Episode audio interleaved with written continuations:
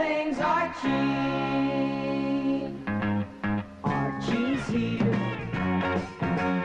Betty's here. Veronica too. Reggie's here. Hey Jughead, where are you? Come on, let's go with the Archie Show. This is a This podcast. is a podcast about a story about a town. There you go. There you go. Uh, yeah, Chris even has. Oh, is that the hat you ordered? Yeah. Oh wait, we can't see it on the show. No, you can't.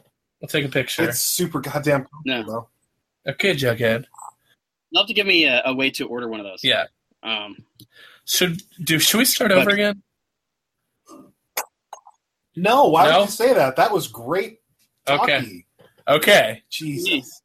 Now that we lost like half our audience, we're going to tell you all about why guns are bad. That's right. We're down to one person.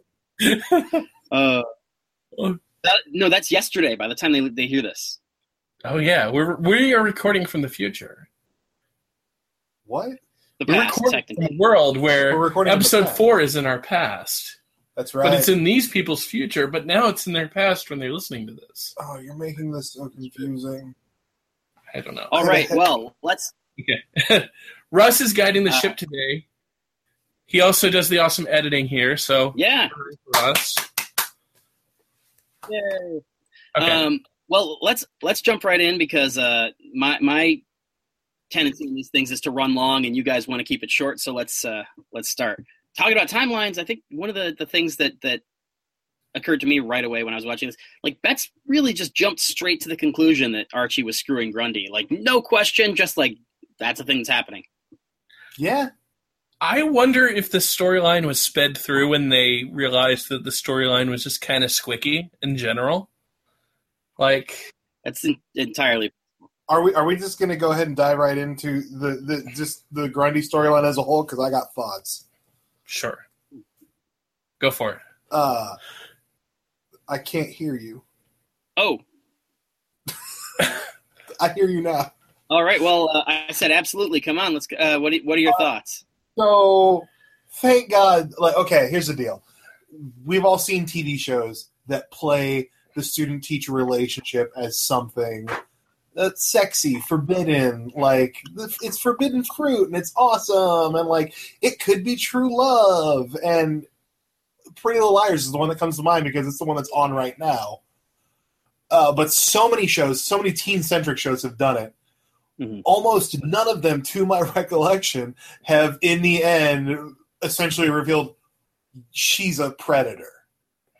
The teacher, Yeah. first of all, it's usually a male teacher and a female student. It's rare that it's a female teacher, and it's rare that the person is flat out shown to be this gross human being. And I love that they did that.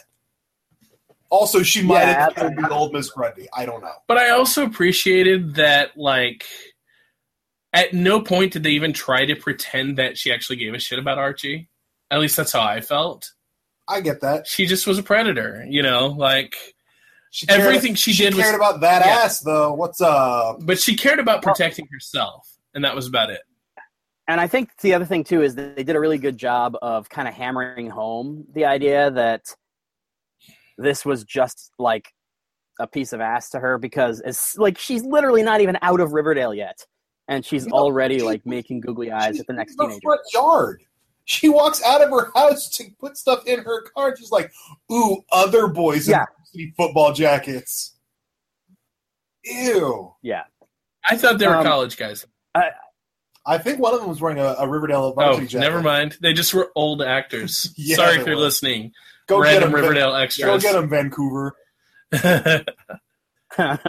uh, well, I mean, here's a question that I uh, do: You guys believe her whole Jennifer Gibson backstory? And if so, does No. that change anything at all? she was just trying to get sympathy out of Archie because he's like a dumb little puppy. Well, I think Jennifer Gibson was probably her name. Well, yeah, I don't. I, I- yeah, that that part, like, I get. I'm curious as to why she had a gun.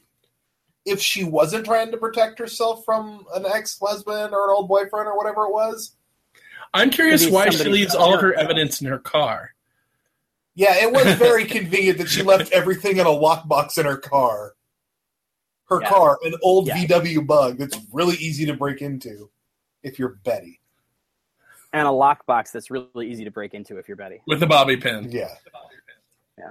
Oh my god, Betty's so cool in this Um, episode.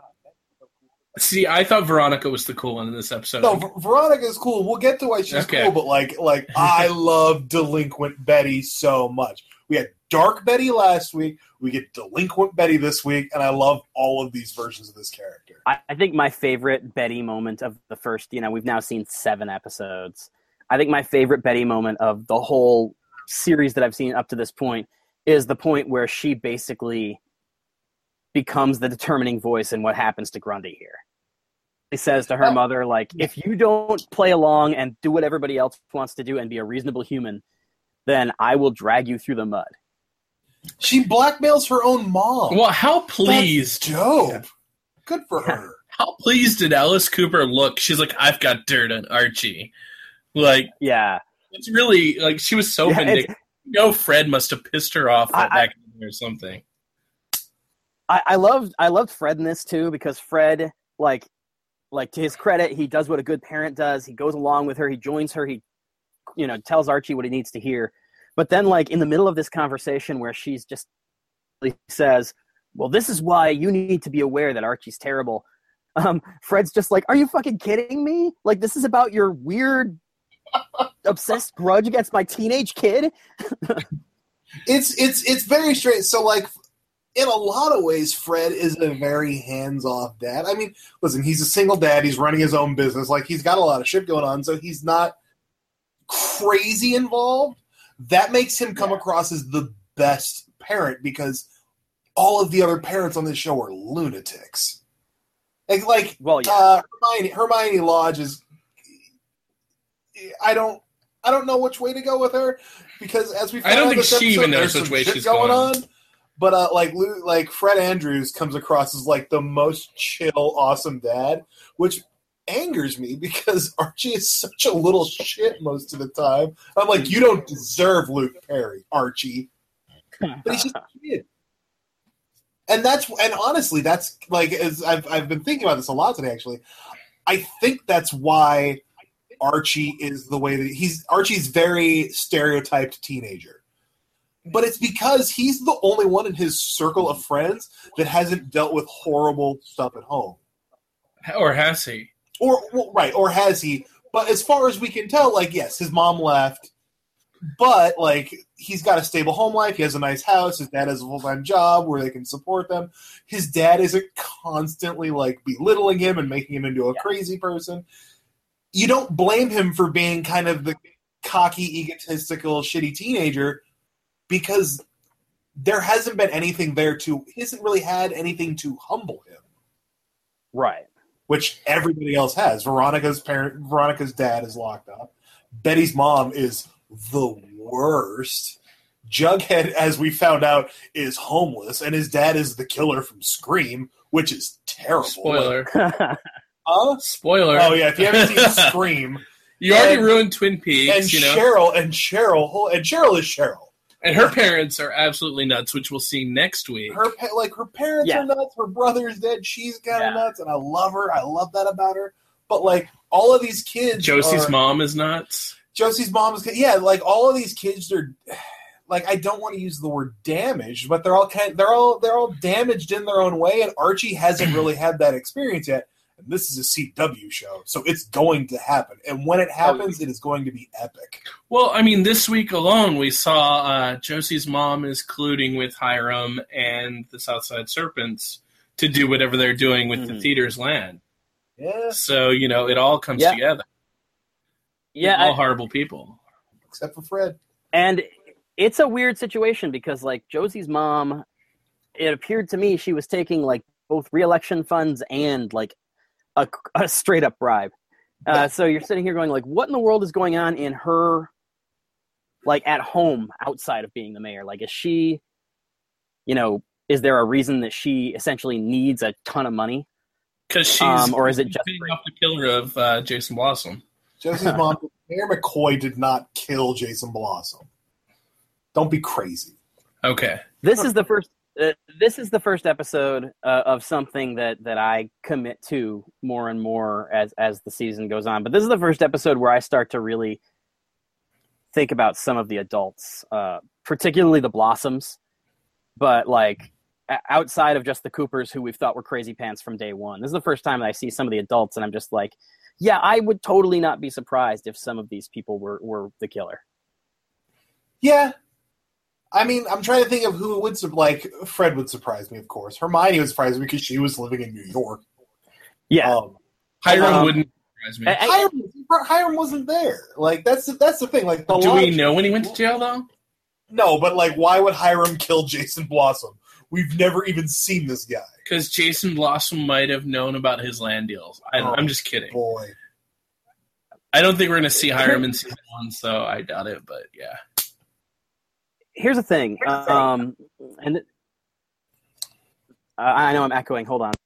So uh, that struck me was uh, okay. Let's assume, for the sake of argument, that Grundy um, that her story is credible, and and Mhm. so going from that that as a starting point, I was thinking about like, so is like clinging to like is is pursuing relationships with essentially teenagers that she can easily dominate.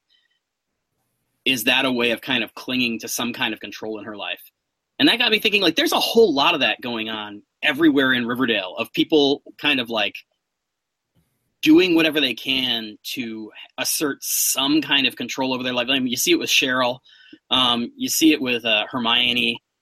Like these are a lot of people who are in really shitty situations, who are just kind of trying their damnedest to not fall off the edge of a cliff.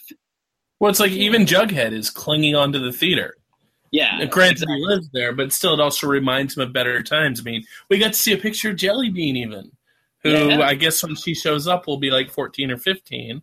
But you know, yeah, like I that makes a, that that makes a lot of sense. Well, and I and I, I like and I I dare say we even like that could that for me could be what's behind the uh, like the investigative journalist streak that has suddenly appeared in Betty. Like Yeah. this isn't this solving this mystery is the thing she's in control of.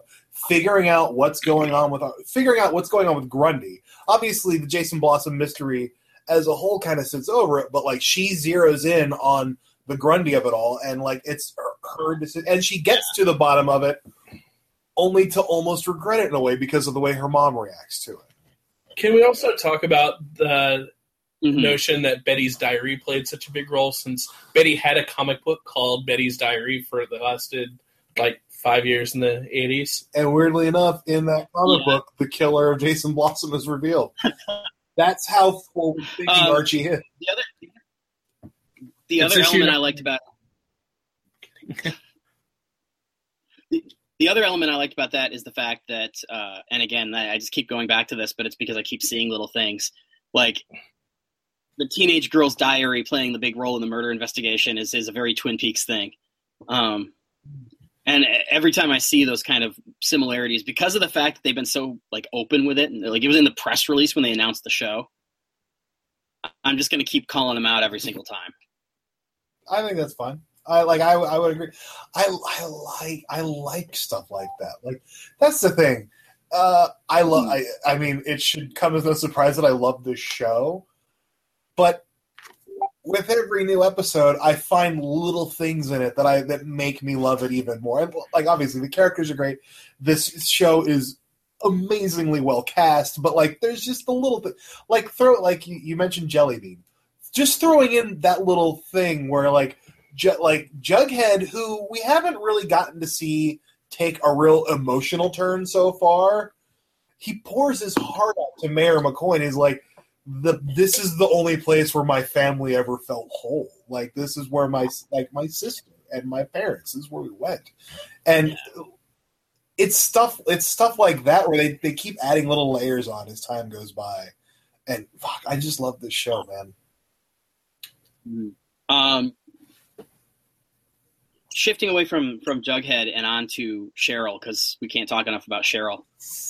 Um, is it interesting? I mean, we know, like, by the time this uh, by the time this episode airs, people will have seen the trailer for next week, and they'll know that uh, that Cheryl is very much at the heart of next week's episode. Um, we saw some some stuff going on this week in terms of uh, some of her kind of hive. Uh, thing, but Ginger very much telling her like, "Oh no, screw you. We all like Veronica now." Um, uh, how do you think that kind of thing plays out with a character who, like, doesn't have a lot? Like, she doesn't have a lot left to lose. Well, she doesn't have a lot left to lose, and she also doesn't care about putting people on blast, which I think is what makes her so good. But in a weird way, Veronica at this point, Veronica is kind of like her only actual friend. Because in those dark moments, Veronica has been there to console her. Like at the pep rally, Veronica was there to console her. And her other friend Josie doesn't show up this week. oh yeah, Which made me Josie, sad. who's supposedly one of her great friends, they don't really hang. She'll do favors for her, but they won't hang out. Yeah. But yeah, Um, I, I, it, it puts it puts uh, Cheryl in a very vulnerable position, which is as we know heading into next week's episode, which is Cheryl heavy, is s- such an interesting place to be because that's a character that on the like it and from episode one on the surface, it's so easy to hate Cheryl Blossom.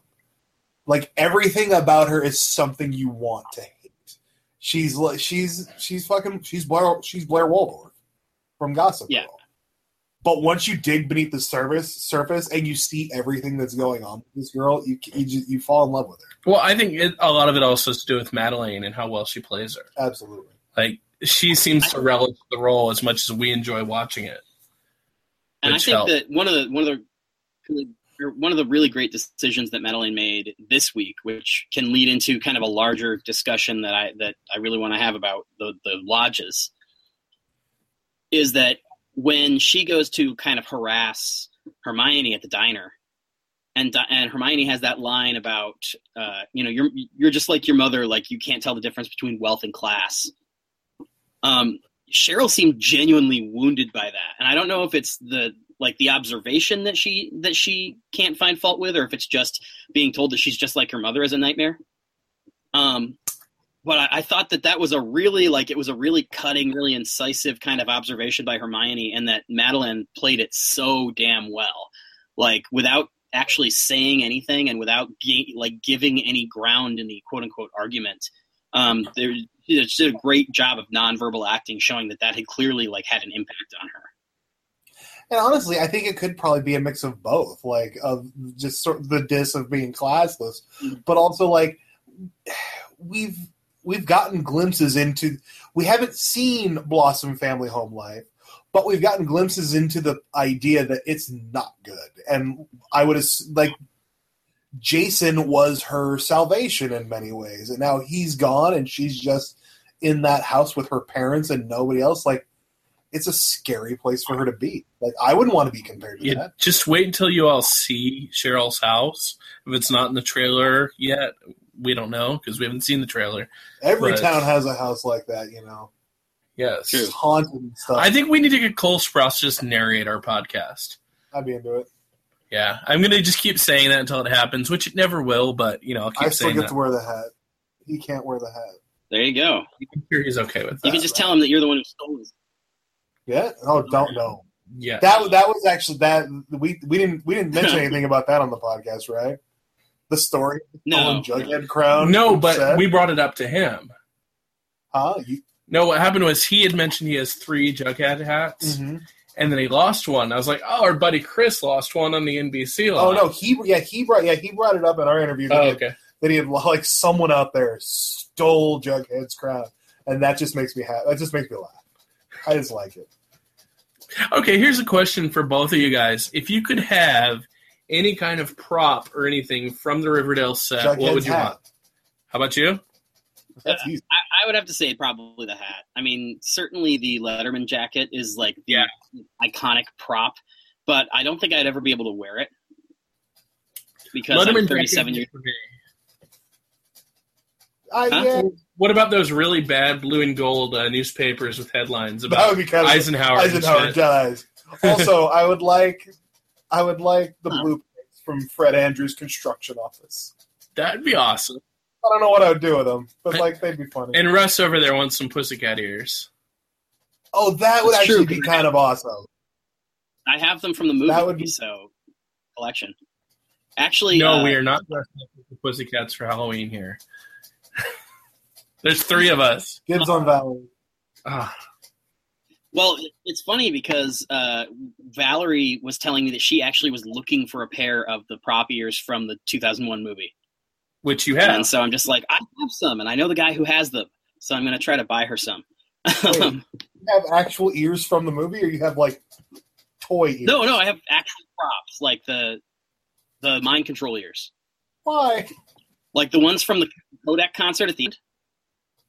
Where did you get these? And why? Uh, some dude who sells a whole, who has a whole bunch of Josie and the Pussycat props uh, online. And. I don't know because it was it was inexpensive and I thought it was a cool idea. um, Right on, man. uh, our the first episode of the Emerald City Video Podcast, my movie podcast, um, we did Josie and the Pussycats, and so uh, my my love for that movie it has been well documented, and it became kind of like it became an inside joke for about two months after the podcast started because uh, every time I would try to turn somebody onto the podcast into this conversation about how it was a bunch of like guys in their mid thirties, uh, like who like legit straight up liked uh, Josie and the Pussycats better than the Star Wars movie that we were talking about in the other half of the podcast. Wait, which Star Wars movie? Uh, it was Force Awakens because the the format of the show is a new movie and an old movie. Oh, okay. Speaking of props, though, surprised that Jughead didn't clear more stuff out of his room at the drive-in. Yeah, he left behind a lot of good shit. like I would- that movie posters. Yeah, and- I was like, no, he packed movie posters. no, there were still several in the wall. That was weird. Like I was like, you could. Why aren't you taking these reels of film to sell? Why aren't you taking more of the bedding off of what is your only bed? Like Yeah. you're gonna have to sleep Yeah, somewhere. Why not make it comfortable? He grabbed the. He took the picture of Jelly. Yeah. Bean. yes. Okay, that's something. Yeah, of course. Um, now, uh, and and I originally I, I was going to kind of transition into this more gracefully, but we got off on a tangent. Um, there's a whole bunch of stuff. Well, as we do, there's a whole bunch of stuff about Hermione this time that, that struck me as. Re- First of all, is it just me, or or did Smithers take a real interest in her having a date with Fred Andrews? Yeah, he did. I'm assuming Smithers is a spy Uh, for Hiram. I think Smithers is. I would assume that. Uh, I'm sorry. I say Smithers is a No, Veronica finish. Fred shipper from way back when. Mm. So he was like, finally. Well, here's here's my thing. Is he a spy for Hiram, or are we just supposed to think that? Because uh, weird theory that occurred to me this week is that could Hermione be like Lucille Bluthing us? Like, could she actually be the mastermind, and Hiram is essentially taking the fall? Ooh, I hope not. Because I, I think she's nice. I don't want. She seems nice. I mean, clearly she's mixed up in something. Right. But I, I'm just I- I- my, my big concern with sorry no, I just want her to just be okay. like Yeah. yeah well and i like as a viewer i want her and fred to like get something going because clearly there's something there um Mhm. however dramatically if she and if she and fred do get something going it would be way more interesting if she turned out to be playing some kind of long con Uh, but I don't But- want to drive a wedge between the kids. yeah But that is something that would happen on a show like this. I need my B and V, yo. And here's the other thing talking about a long con. How long has Hiram been doing that? Because like clearly the Southside Serpents have been devaluing this property for some time. It's not like they just Yeah. came in this week. So before he was in custody and before his family was in Riverdale, he had his tentacles in Riverdale and he was Well- like doing whatever shady dealings he's doing now. It almost seems to me like having Veronica and Hermione there is part of a larger plan. It could be, but also I just assumed that she met Hiram when she lived in Riverdale, so therefore he lived in Riverdale at one point, and maybe he was a serpent. well, because I It's now possible. correct me if I'm wrong. Back in episode was it I mean- might have been on the pilot. Didn't Fred make reference to the fact that he and Hermione dated in high school, but she went off and married the rich boy. Yeah.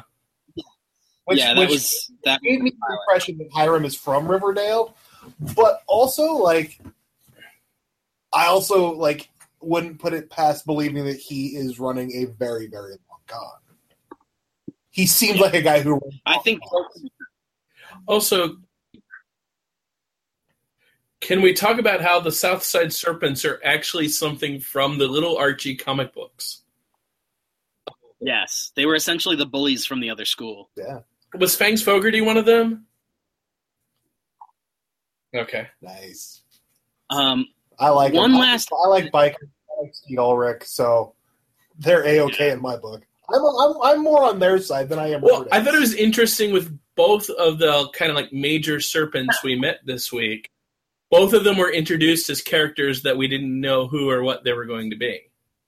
Like you had the Yeah. you had yeah, FP or whatever they're calling Jughead's father. FP. We didn't know that he was Jughead's father at the time, No. but we also see Joaquin, who looked like he was about to attack Kevin, and of course he wasn't. Oh, he was about to attack him. All right. yeah. You know what I Um, mean. Moose is going to be jealous. Oh, poor Moose. Nah, man. He'll just go for Midge. They can all go together. It's cool. It's high school. So one more uh, one more thing with the lodges that I wanted to touch on because I think that like very much like what I said about the uh, um, the class versus wealth thing. Like I think that there was a kind of a throwaway line in this episode that if you overanalyze it the way that I did when I was making notes for this episode, like it really speaks to a fundamental truth about these characters, which is when Veronica's talking about getting back to normal, and her mom's version of back to normal is essentially like, let's get back to New York, let's get all our money back, let's, you know, blah, blah, blah. And Veronica says something like, those are just things. And her mom says, that was our life. Uh, To me, it, like, it, it, it's very interesting because I, I feel like Veronica as a character has, like, become a fully realized human being in a way that I would say, like, maybe Hermione isn't actually there yet. Well, Hmm. I always see this show in general. Like I see Fred in his day being the Archie, uh, Hermione being the Veronica, and Alice being the Betty of like 1990, and therefore I I kind of see uh, Marisol's character Hermione as being kind of what Veronica in the comics is.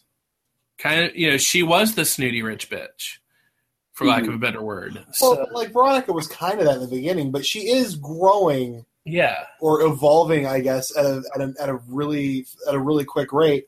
But that make like to me, listen, in the old Archie comics, you could get away with Veronica sort of being the snooty rich girl because it's it was a it was a at its base it was a pretty simple comic book that went on for years and years and years. And nothing ever changed. Like, things in the real world or even TV world, things change, people evolve.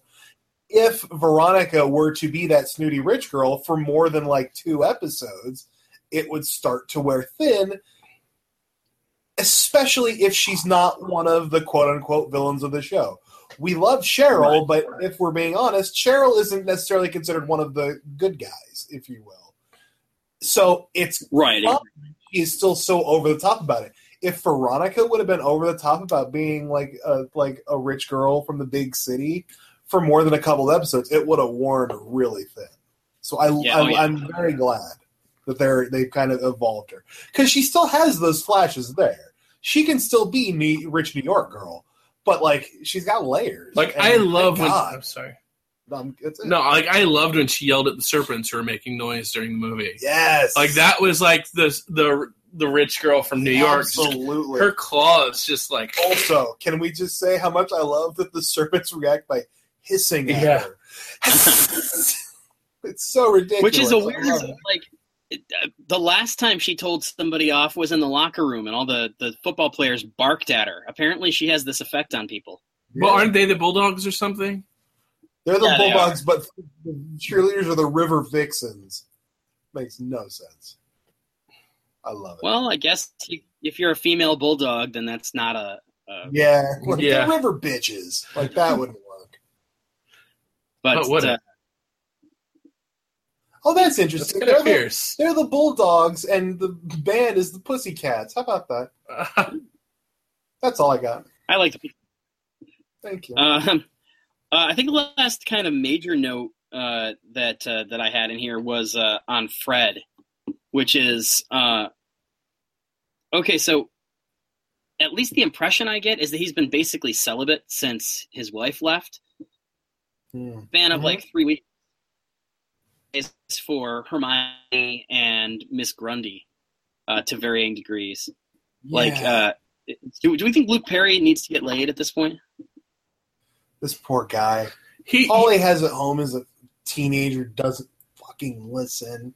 Just a little bratty teenager who's like, I don't want to be grounded for lying to you about witnessing a murder, Dad.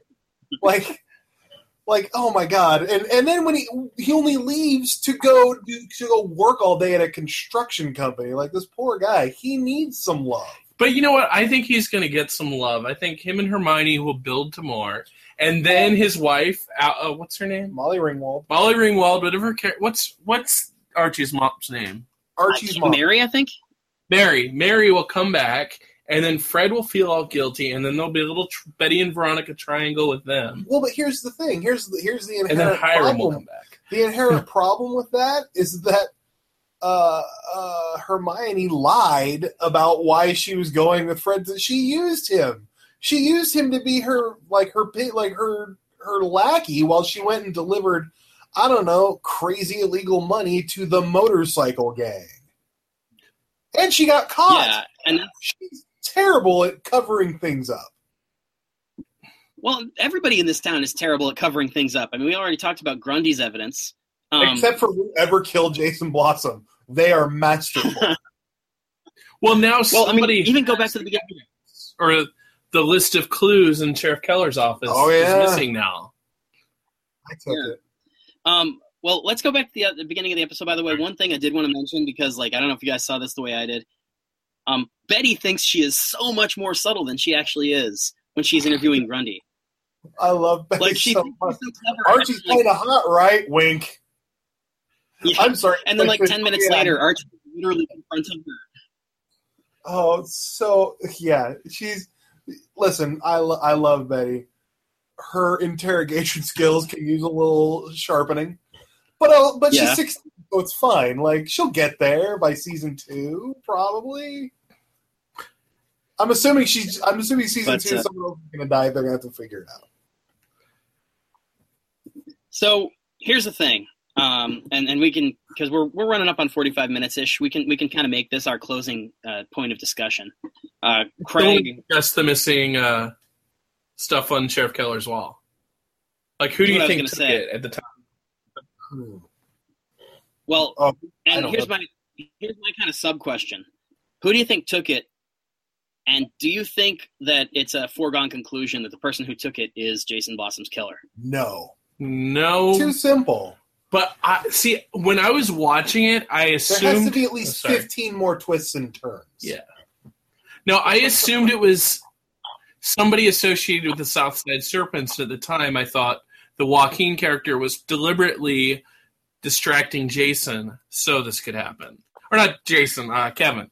He's really Yeah. good at distracting Kevin. It turns Yeah. out, like really good. But also, why would that matter? Like, I, like what? But then what where was Sheriff Keller? Kev- yeah, Yeah. like sh- the sheriff wasn't there watching his kid making out with some dude. Oh, well, I'm Where was like Keller during the during the robbery? Yeah. that- we don't know. But all what we do. Okay, first of all, can we just? Uh, I believe this was the episode. Oh, this was 100% the episode where I loved the way they portrayed Sheriff Keller and how he reacts to his son's lifestyle. He was just like, Because oh my god, he's like he's uh like oh because Kevin's like, yeah. can I borrow the truck go to drive? And I'm going with Veronica. And he's like, can't you just find some nice boy to go with? And I'm like, you're the best dad. Thank God for you, man. and man. I like his response. He's like, I'm the only nice gay boy here at my Yeah. school. Isn't there a nice gay boy you can go like, yeah, me. Yeah. I, I just like that. It is so nice to see it. Ju- that that's just what it is. But it's not. There's Yeah. not exposition for it. There's not this long process of it. They're just. It's the way it is, and it's perfectly fine and good. It should Yeah. be. And I, I like the fact that uh, when he tells him like, "Don't go cruising, guys," it's because there's a murderer on the loose, not because he's like, not because Yeah. it's. A... Oh, Well, Kevin But, didn't uh, listen to that advice. he didn't. Not only did he go cruising guys, he went cruising biker gang members. That's true.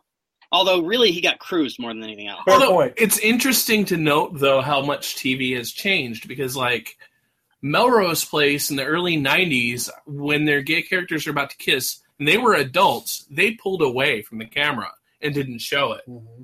Or like Dawson's Creek, I think Jack got kissed like once a season, and that was it. That And it took like, them a long time to develop to that first one. yeah. Whereas like Kevin, I mean, he just was like full on making out in the nine o'clock hour, In the pilot? Oh no, not in the pilot. but he wasn't making out with Moose. Yeah. They were just walking Yeah. together. Yeah, they Like were pals. going to do something. Moose isn't into kissing, that's why. Yeah. So But yeah, I love it. But, Uh, but as for but yeah, who do you think? the wall, I don't think whoever screwed up the wall is the killer. That just seems a little too simple for me. Um, oh man, I don't. But I don't know who. I thought it was a serpent. I don't know which. Maybe FP. I just kind of want to blame everything on Betty's mom at this point because she's the worst, and I wouldn't put anything. But Betty's mom. I mean, but we know where Betty's mom was at the time Where was she? I don't remember. because she she was harassing Grundy. Oh. Oh, that's right. Oh, that's right. This is all That's going why on- I was weird. Dang. That's why I was weird about where Sheriff Keller was because it's like you know logically Sheriff Keller should have been there, um, but if Well, he had been, they could- no, but then they wouldn't have been able to keep it under wraps like they did if Sheriff Keller was there. Exactly. All right, it was Mayor McCoy. In the library with the knife. No, but think about it. Who like you? Not everyone would know that the sheriff has a murder wall at home, Maybe it was but the Josie. mayor might. That's where she was when we didn't see her in this episode. Oh, that's sad. I know I missed her. And she's not in next week's either, I don't think. Oh, that's sad. But at least we have more Valerie next week. That makes me happy. She's great. it's true. Yeah. I'm, I'm looking forward to when we see Melody do something other than drum Yeah, yeah. because uh, the show seems to be doing. Oh, sorry. and, oh, I just I was just saying I, I- I love Asha. She is she's great. Um. Oh, oh yeah, we did have a comment on Twitter. Uh, Sorry. Gosh. I keep to, keep no, interrupting you. what, what were you saying? No, the show seems to be a good job of taking these characters who are ostensibly background characters and giving them more over time. Like it feels like Ginger is getting more lines every week. And Yeah. like Valerie, I mean, we've seen through seven and like I love five and six, so she's in so much. She is. She's also great. Um, can we can we say we we we reached out to Twitter for questions this week and we did get uh, a response. Oh yes. Oh, what, I, come on! I can answer this question. Which what do we got? Uh, the question is, how hot is that Jason Blossom boy? Oh, Um, I mean, not which- a natural redhead. Um, No, he's Nightwing hot. What do you mean? he's not a natural redhead. His hair is a lie. Um, he's all right. He's all right for a dead guy. I'll say that. Best looking dead person since Laura Palmer. And now everybody listening is like, who's Laura Palmer? To which I say, I don't know. Have you seen iZombie? so I'm going to say, ask Alice Cooper. I'm. I'm. That- listen, That's true. listen, Trevor. You are no Rose McIver, but you're pretty okay. That is that is that is the line I'll walk in terms of dead people on TV. I hope he's listening. If you're listening, leave us a comment, or we just wasted like five minutes. No, Oh, I've never- I, I would say, I would say the first official uh, recognition that we get from a cast member on this podcast that we, that you know We're in episode four. who- who- um, is uh, is a is a thing that's worth mentioning anyway. Uh, and and as we noted last time, he's a good. Trevor's a good guy. Uh, we we hung out with him after the live tweet, and, and he rode home on our uh, like limo bus or whatever you call those Shuttle. things in Vancouver. So Yeah, he's he's But, he's a uh, good make a good superhero. He makes a good dead guy. I think he should be Red Hood actually because he's got experience playing dead guys named Jason. Oh, that's no. true. That's true. Uh, But Superboy had to punch the wall for him to not be dead. Oh, now we're getting nerdy. Uh, it's, I don't Yeah. Yeah. comic books are weird, man. I know we're talking about a comic book TV show, but comic books are weird. Okay, so on that note, though, when you first heard about Riverdale as a show concept, did you think it could possibly be this good? absolutely. Really? Okay. So they had they had a when they had a pilot order at Fox, they announced a pilot order. when we were at the Constantine thing at NBC, it was that morning. hmm And then, and I was like, in, sold. I love Archie. And then they announced, then CW announced that it was picking up the pilot at Comic Con, and I was sold. And I saw Greg that I saw Greg Berlanti that day, and I want to say this the in fact it was the first Supergirl press room at Comic Con. I was like, I have to talk to you about Archie, and he's like, it's so exciting. I don't even have a script yet, but it's so exciting. And he was right. It's just like it's this is this world. Granted, it, it's very different from the Archie digests, as it were, As Cole calls them. and it's very it's tweaked from the current run of various Archie books. But like, it makes so much sense that this universe could be turned into a really intriguing and really engaging TV show. And they've had how many years now to build this universe out to give you so much possible content 75. for it? Like, it's amazing. Yeah, I, What mean, I about you, think Ross? uh, my my immediate takeaway when I read like the pitch because I, I you know I heard about it once it was like fully formed and they were talking about getting the pilot order at Fox, and my immediate response was that like it had it had potential to be like basically I had hopes that it was going to be this good. Um, I didn't necessarily think that it was going to be this good. I thought it would be kind of somewhere in the middle. But it was one of those things where I was like, this has the potential to be fucking amazing. It has the potential to be terrible if it's really if it's not handled well. Um, but I was pretty sure, given the players involved, that it was going to be handled pretty well. I mean, both Roberto and Berlanti um, have a track record and nothing but success in in you know in my eyes and in the recent past.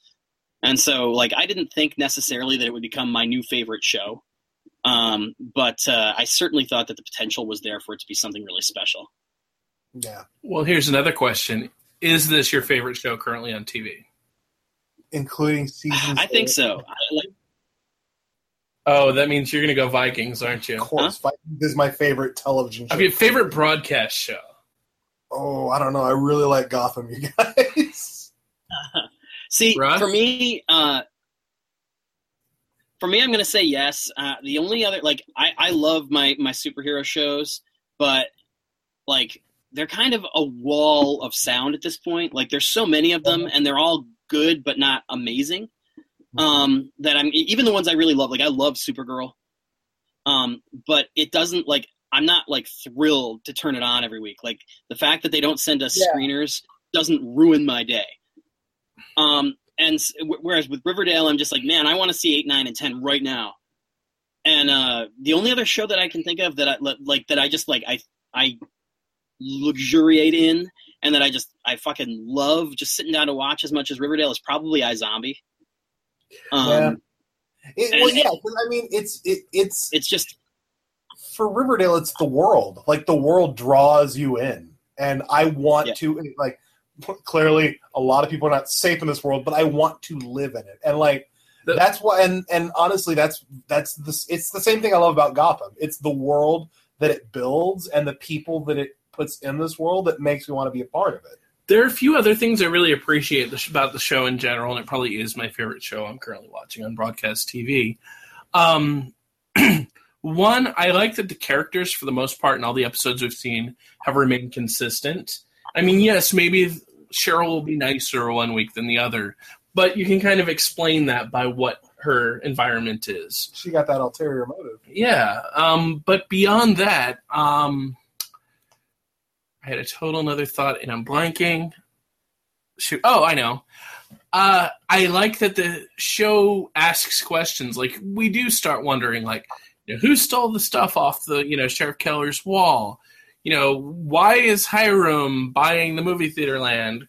Will Fred Andrews do this? You know, it's like Why is week. Dilton Doily such a creep?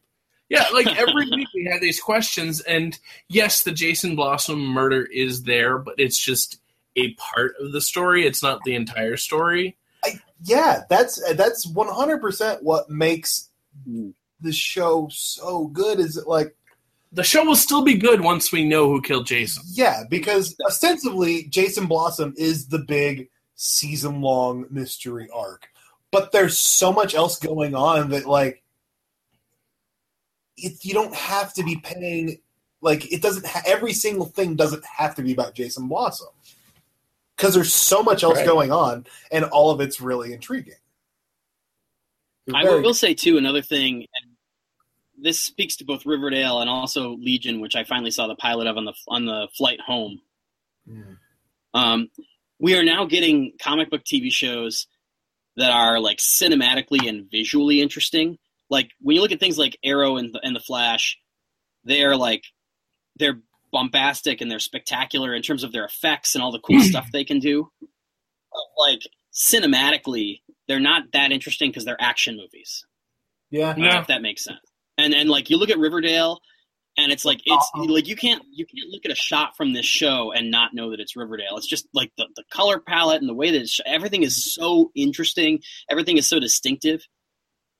Well, I Um, think I think uh, I Grant. I have yet to watch Legion. I've had the discs in my backpack for three weeks now. and I still haven't watched them just because I don't have time.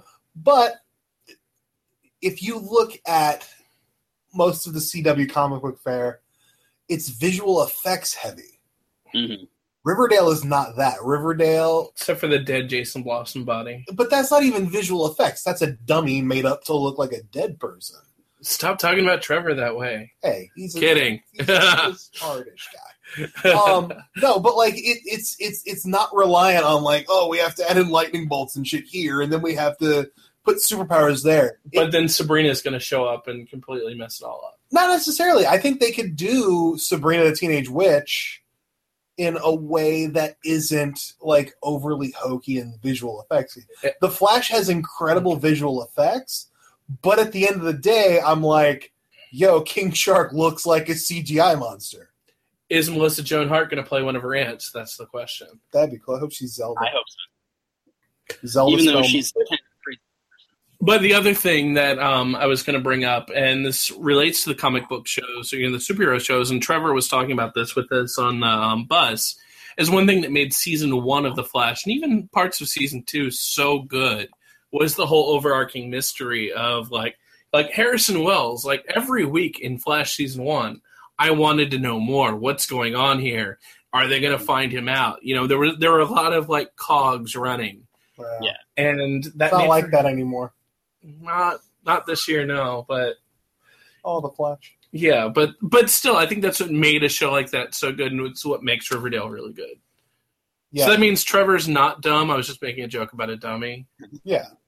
No, yeah. There, there- there's a, the show has a lot going on in its favor, and like, and granted, I know we all wish that the ratings were better. Like, I think that much is clear. Yeah. Well, I've noticed. Okay, for one thing, the ratings have stayed consistent and/or have been going up a little bit true. in total viewers. That's very true. I also don't know about your guys' traffic, but I've noticed my Riverdale site traffic on KSite TV is going up a little bit because I feel like people are discovering the show. Like, honestly, this is a show that when somebody sits down and watches it on Netflix, like I'm almost jealous of the person who can watch 13 episodes of Riverdale all at once in a binge on a weekend. That sounds cool. And well, but like, so, but when you look at it, it's like it's not. It's it's not no terms of- tomorrow. it's- in terms of the CW, no, no, no. I mean, like, it's not. Uh, it's not a, like a super costly show to make. You look at something like Legends of Tomorrow, where you have to make a space and time ship fly through the sky and into a bolt, a crack of lightning, and then like everybody's got a superpower. You have to visual, you have to create them all in a computer. Like that stuff adds up in price. And also the- and also the notion that most of these actors are young and new to it. yeah, Not to put them down in any way, but they probably aren't paid as much as Stephen Amell. well, I was thinking more like you know, like a Tom Cavanagh or Cavanagh or Jesse L. Martin. I Yeah, mean, yeah, Luke well, Perry, but still. Superman one time. What? I said I said or Brandon, who was Superman one time in a major feature film. Remember when Tyler Hoechlin was Superman? Those were great days. What a world it is that we live in where I miss the days of Brandon Routh as Superman. Well, you know, I feel, and this is total tangent, but uh, I feel that people appreciate Superman Returns more now after we've seen what's come Man after. of Steel, yeah. Yeah, Well, And check it Superman, out. Superman, there. yeah, Superman Returns. Superman Returns is a weird movie because it's very much like someone wanted to make art house Superman. I'm like, and and the world was like, what? and it was kind of a remake of the original Superman. Like it had Kinda. most of the same beats, Mhm. but that's for like a Superman discussion, not Riverdale. Yeah, Riverdale is a show that doesn't like Riverdale's a I'm show about a town. Yeah, well, it's a story about a town for sure. Um, I'm assuming it doesn't cost a ton to make, so I don't. I don't envision it not coming back for a second season. I also No. feel. I'm sorry to interrupt, but I feel like with its young cast and how like like we were there for their live tweet last last week, which was cool. But I feel like the the young people. Oh, sorry, I didn't mean to hit you. Not that anybody sees it. Uh, the young people of the show are very appealing, and I feel like they're getting their own big fan followings. And it would be really stupid to drop a show with such likable characters, likable cast, before letting it breathe. I mean, we live in a world where Agents of S.H.I.E.L.D. is in season four. Oh, and it hasn't ever been good at all. It's so terrible. So, I'm sorry. I'll- I'll- I hate Agents of. Shield. So Riverdale needs Speaking four of terrible visual effects, Jesus Christ, that show. Here's one that here's one that is is a little bit more of an upbeat thing talking about the ratings.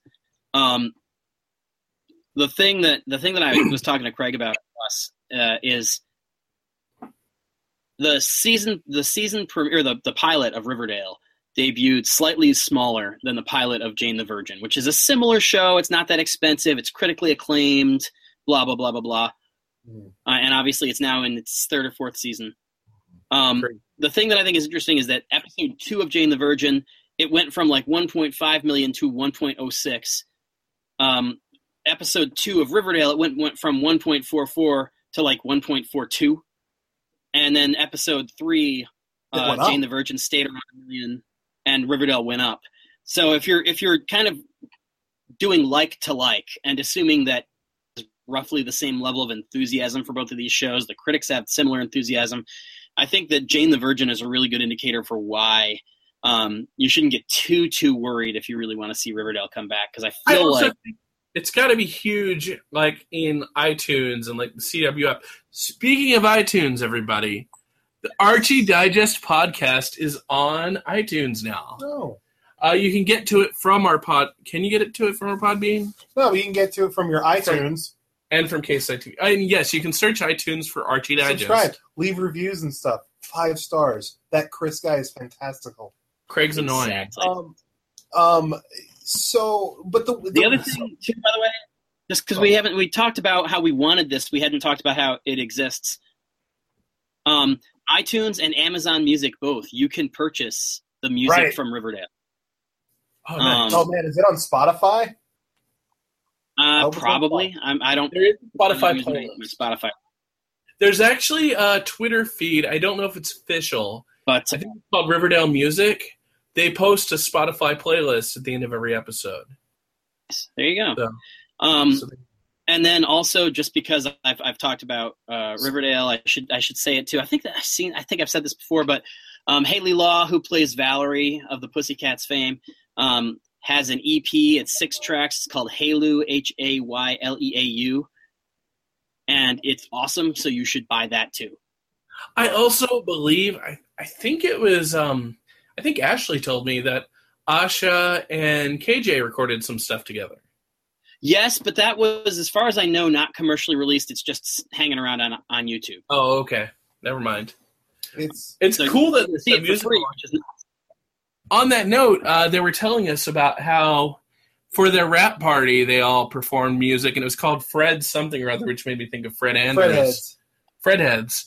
And uh, it sounded like they had a great time and everybody participated. And all And we the kept Fredheads is, um, I believe, Fred Andrews' band in, how- huh? In the show or in the work? in the comics. I think Yeah. you're right. Did you Yeah, in the, see? com- in um, the Mark Waid Did you see the video of Camila and Lili singing the Suite Life theme of Zack and Cody? No. it's on YouTube or something. Oh my god! It's amazing. I know what I'm doing tonight. But it's just kind of amazing. Yeah. Uh, All right, gentlemen. Um, anything else that you want to talk about before we sign off? Yeah, I have one last thing about the ratings. I don't trust ratings. I don't think ratings are accurate. Yeah, I think clearly online viewing is the way to appraise how many people are actually watching because the Nielsen system is outdated and gross. That's all. and I do feel people are getting the show, whether it's iTunes, illegally, Netflix, anything. But I'm pretty, I'm very convinced that people are going to watch this season on Netflix and they're going to be hooked. It's going to be like The Hundred or iZombie, where they pick up new people between seasons. Mm-hmm. But I agree. As long as the show keeps the momentum of these seven episodes we've already seen and the four that everybody listening has already seen, they're going to be in great shape. So, Yeah, I agree. good for them. So, right. uh, where can we find us all? Why don't we start with Chris and move around the room? Oh, so I'm Chris. You can find my writing at screenertv.com. Uh, extra long explanation about that name. Um, and then on Twitter, I'm at Chris Hayner, C H R I S H A Y N E R. I'm also that on Instagram.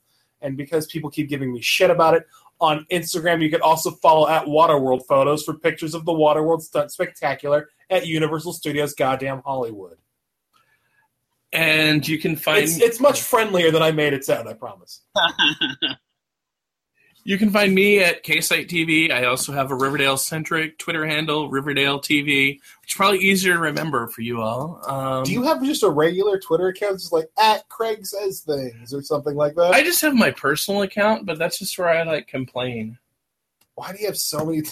I can't even handle one Twitter account. Well, I, it- com- I complain about things on my only Twitter account. Well, okay, here's the thing like with my multiple accounts, like for example, like Green Arrow TV is there, and that's where like somebody like Stephen Amell might see my stuff and retweet it. why don't? Eh, why doesn't everybody just follow KSite TV? Because nobody cares about KSite TV.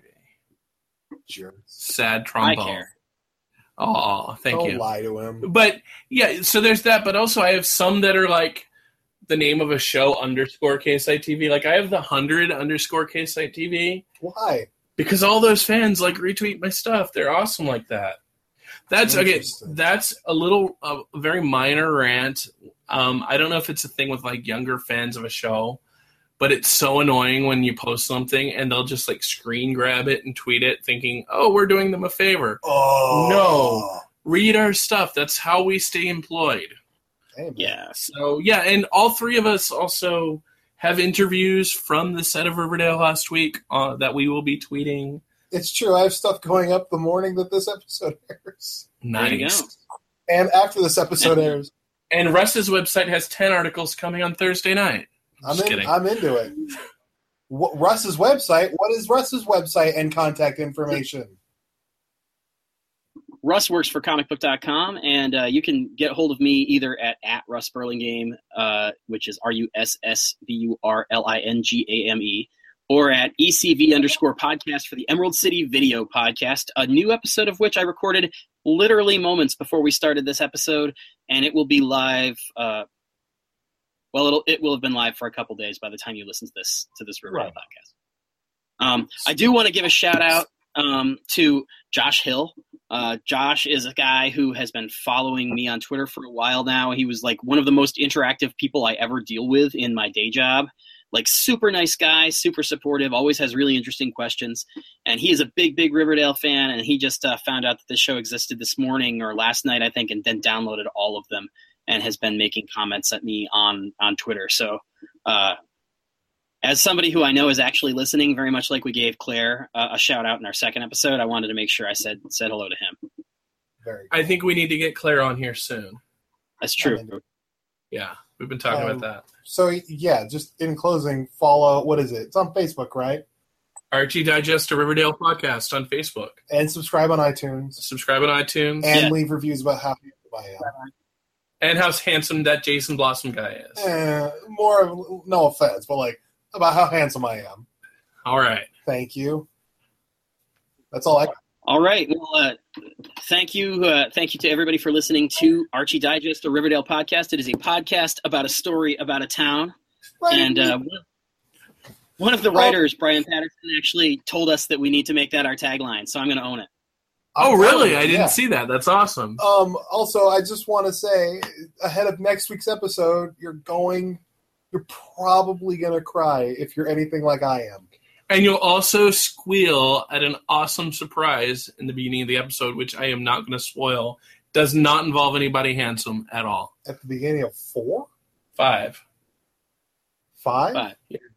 I don't remember what happens. We'll talk about Don't it after spoil the it for me. recording. Yeah, don't tell me. Yeah. All right. All right. Well, thank you again. And uh, like he like he said, like us, review us, all that good stuff, and we will see you guys back here in one week.